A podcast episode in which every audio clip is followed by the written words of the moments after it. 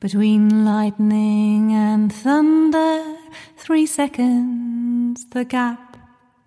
A warm candle glow keeps this wood room from black. My cat, she sleeps on an old clippy mat, purring out echoes of faint pitter pat. Hello, and welcome to the Perennial Porridge Podcast, Episode 4. I'm your presenter, Roger Meacham. In these Perennial Porridge podcasts, you'll be listening to work both from those native to Scotland and those who, like myself, have come to live here.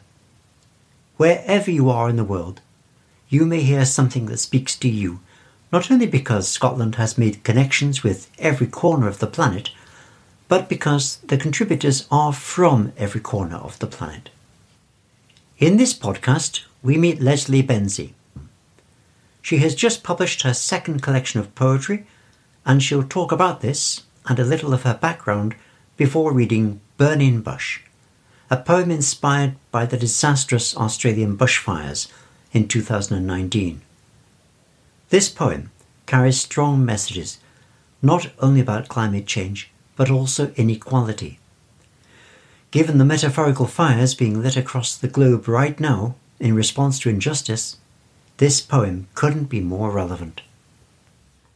Lesley hails from Aberdeen, but worked for many years in Glasgow. She was manager of the Royston Stress Centre for just over two decades, and though she has now returned to Aberdeenshire, still works part time as an NHS counsellor. Her new collection of poetry has just been released. I first asked her to tell me a little about this. Well, it's called Fessin, which is a Doric word for reared, um, and it, it basically the title came from the poem that's in the book. I think it's the first poem in the book. It's called Fessin in the vernacular, which means reared in the vernacular. Um, and I suppose this collection has got a mix of Doric based poems and also some poems in English. And I think that really reflects that although I was born, brought up, and lived the early part of my life up until I was actually, I think, 29 or 30, um, I lived in Aberdeen and then I moved to Glasgow where I lived for 25 years. Um, and I didn't start writing until I moved to Glasgow. And the thing that sort of was the impetus was I missed speaking my native Northeast Doric because I had to modify everything I said when I moved to Glasgow because nobody understood me. And then the fact that I lived there for 25 years means that obviously my my language now, although my heritage is Doric, my language is much more Anglified in order to be understood. And so that's reflected in the book. So I've got some poems in English and some in Doric.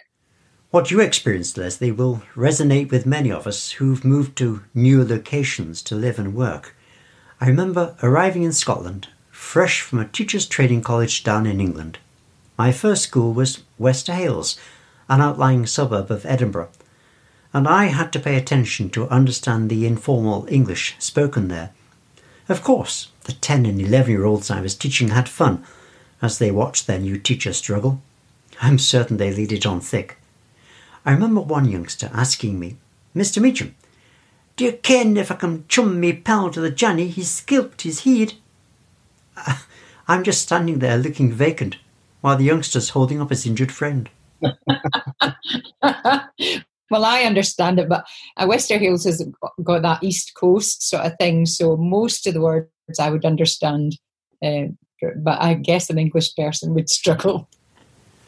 I've been here in Scotland for hmm, four decades now, Lesley, and I've heard Doric from time to time in storytelling sessions. It's now possible to write in Doric. You are obviously one example. Something I think you wouldn't have been allowed to do when you were at school. So, has the language changed since you spoke it as a child? Well, well, I suppose um, some of the words will be just exactly as they've always been, but I think probably country people have kept to the true Doric more than, say, Aberdonians would have.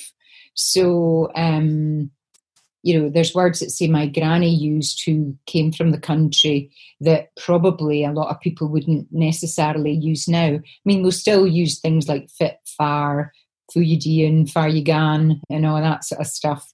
But I'm thinking of words like maybe uh, wheel happet might not be so used now in Aberdonian. Uh, wheel it means you're well wrapped up, you're cozied up, you know.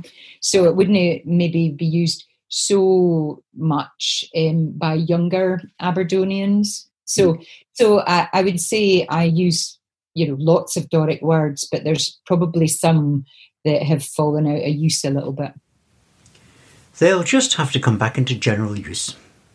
I'd love to be a fly on the wall in the modern Aberdeenshire classroom and watch the reaction of a, of a Glasgow or Edinburgh trained teacher hearing a Doric speaking child asking if they can accompany their injured pal to the janitor's office to get a plaster. Now, the poem we're going to hear shortly is overtly about an Australian disaster, and you've chosen to write it in Doric. Can you tell me about your reasons for that choice, Lesley? Some people ask why why do you choose to write some in English and some in Doric? And sometimes that's just a real feel thing. Um, so you know, like Burning Bush, I, I decided to do in Doric. That's the poem I'm going to do because I refer to the cultural fires of the Aborigines in it. And one of the things that a colonial power tends to do first off is to start to remove and deny the people their, their language, their own cultural heritage. And it's part of assimilating or trying to assimilate those people into the to the colonial territory, if you like. Um, so it just felt really sort of instinctive to me to write it in my native. Okay. Um, it, it, it, as a kind of, I suppose, a response to what's happened to the natives in Australia, in a way. Um, but other times it's just a real instinct. I, I don't know. It's like it's an emotional thing. Your your voice and your development of your speech is very kind of it's intrinsic to who you are you know and and and sometimes i feel my emotional connection to something really means that the doric language speaks more closely of that emotion in a way magi gibson the first person in 500 years to hold the position of Makar for the city of stirling she says of you aberdeen poet lesley benzie writes with pared down honesty and humanity about people living on the edge of society. You've spent a good part of your life working with people in this position. Is a recurring theme in your work injustice? Well, yeah, you're right. I think social justice is something that I've always been interested in, whether it's through my poetry, through um, campaigns that I've been involved with through the work that I did um, uh, when I helped create Royston Stress Centre. So, you know, it's that sort of um, knowledge that social justice is political, social injustice is politically created. It's not, you know, an inherent way that society must be. Um, and so that's reflect because it's been an interest personally anyway it's reflected in my poems and i think we should be writing about the stuff that matters um, and if writing is about anything it's about communication communicating ideas um, and talking about the emotional responses to injustice that i see around me your poetry needs to be read and understood by the likes of trump our own leaders would benefit too. I suspect that the Trump handbook is on a desk somewhere in Downing Street. I mentioned at the end of the last podcast that if anyone knew of a way to get your poetry broadcast in either the Oval Office or number 10, they should get in touch with me. Oh. me too. Just one more question, Lesley, and then your poem. Magi Gibson's article from 2019 was entitled Scotland's Missing Women Poets and Why We Need Them. Well, you're one of a growing number of women poets, But are you optimistic? When people hear the word poet, will this increasingly bring to mind an image of a woman writing rather than that of Sandy Moffat's packed pub where all the poets are men? I think nowadays the female image of a poet is conjured up. Um, there are there are now much more well known women poets. Um, if you think about in Scotland, you've got Liz Lochhead, Carol Ann Duffy, um, Jackie Kay, um, and you know they they would be names that more people would know about. So, in that sense, I there's optimism. Um, there's still not as many as as uh, male poets, and um, you know people beyond Scotland might not be so familiar with them. Um, but I, I, think I quoted to you. Um, I, I, was reading an article that in the the last mm, since 2008, the the average number of um, equal pay claims or unequal pay claims for women is 29,000 a year, and they are considered to be the tip of the iceberg. So, um, so on the one hand, I feel hopeful in, in certain ways, but in other ways, I think there's still a long way to go before women can just assume that their place in the world is equal. I've a grievance I must get in here, Lesley. Back in 2013, the National Portrait Gallery of Scotland had an exhibition called The Pioneers of Science. I took myself off to see it and found to my surprise there was only one female portrait in the entire exhibition. Now, there were some great names amongst those portraits, but all men. They deserved their place, but all men. No females apart from one, and that one was Dolly the Sheep. I wrote to the newspaper, The Scotsman, and the gallery replied.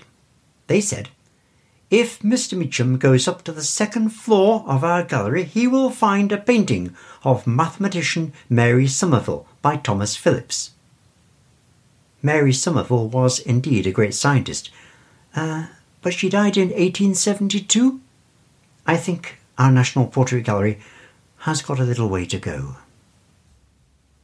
So, Lesley, finally, your poem, Burning Bush. You're going to read this and tell us a little about it?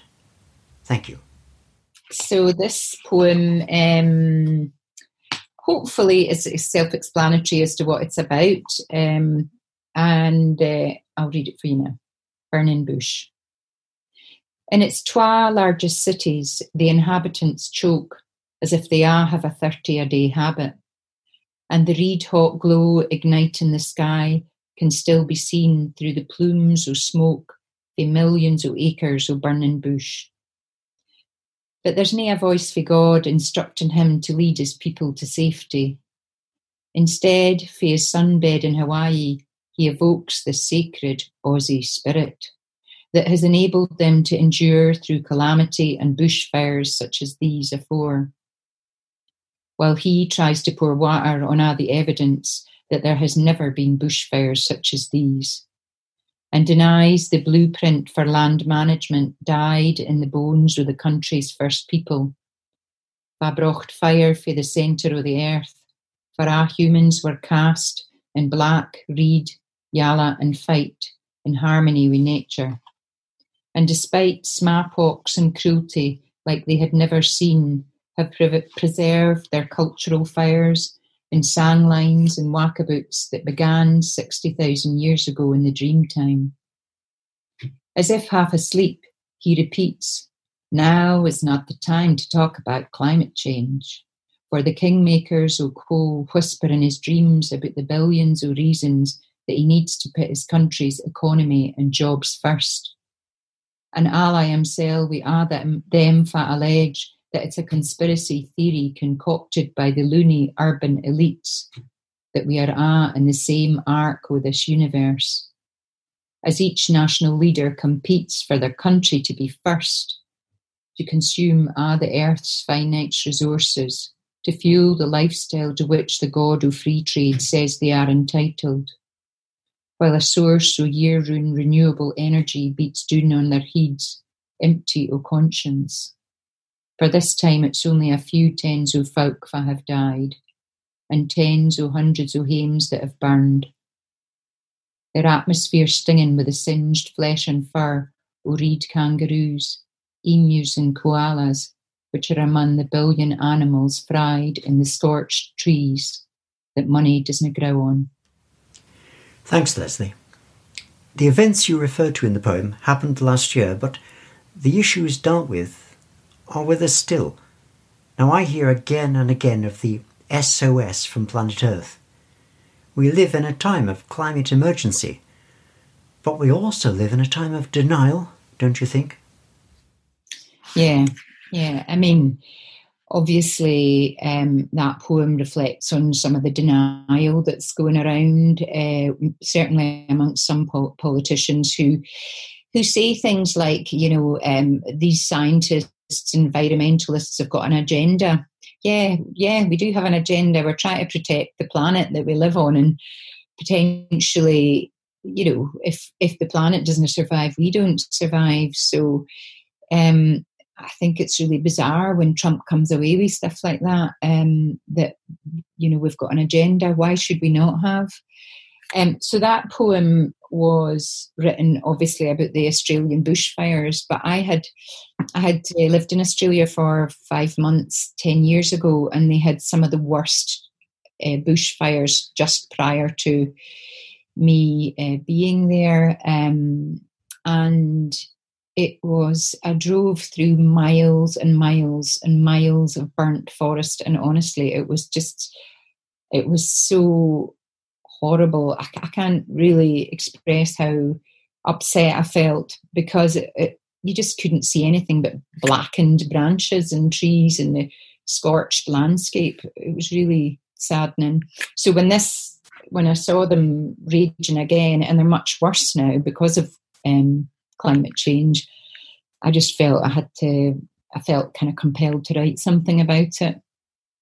Um, and the fact that this is man-made. Um, obviously, fires have fires have been happened in Australia lots of times for a long time because it's a very hot climate. But the fires that are raging now are to do with uh, global warming. Yeah, I mean uh, that that's just reflecting on. I mean, California had massive wildfires, while uh, you know Brazil had massive wildfires. I, I think it was just that the, these were. I, I suppose for me it was kind of like I had that connection to that experience before. You, if that could be talking about anywhere in the world, I mean, um, and Scott Morrison's response to them was like probably not as bad as Trump's or as Bolsonaro's in Brazil, but I just felt I needed to say something because I had that connection to be in there before, you know. Lesley, thank you for sharing the poem and your thoughts. When you shared this with the Lemon Tree Writers Group, we found it powerful, and I feel privileged to have had this opportunity of listening to you telling it again. I hope that you'll be back with another of your poems. Visit the Lemon Tree Writers website at lemontreewriters.co.uk, where you'll find more information about Lesley Benzie's poetry. If you're living or working in Scotland, or if you have an interest in the kind of writing you are hearing on these podcasts, consider joining the group. Apart from the podcasts, we meet online every fortnight to discuss new work. Our theme opening is from Rain by songwriter Martin Stephenson, sung here by Helen McCookerybook. Our next podcast is in a fortnight, the 2nd of July 2020, when Rick Gamak will be reading a short story called Cheddar Gorging, or When Cheese Goes Bad. I just hope it keeps until then. Goodbye, and thanks for listening. My subconscious and I are back on speaking terms. He's sending me colors and beautiful and far, far away on the harsh city fog, I'm surrounded by country, surrounded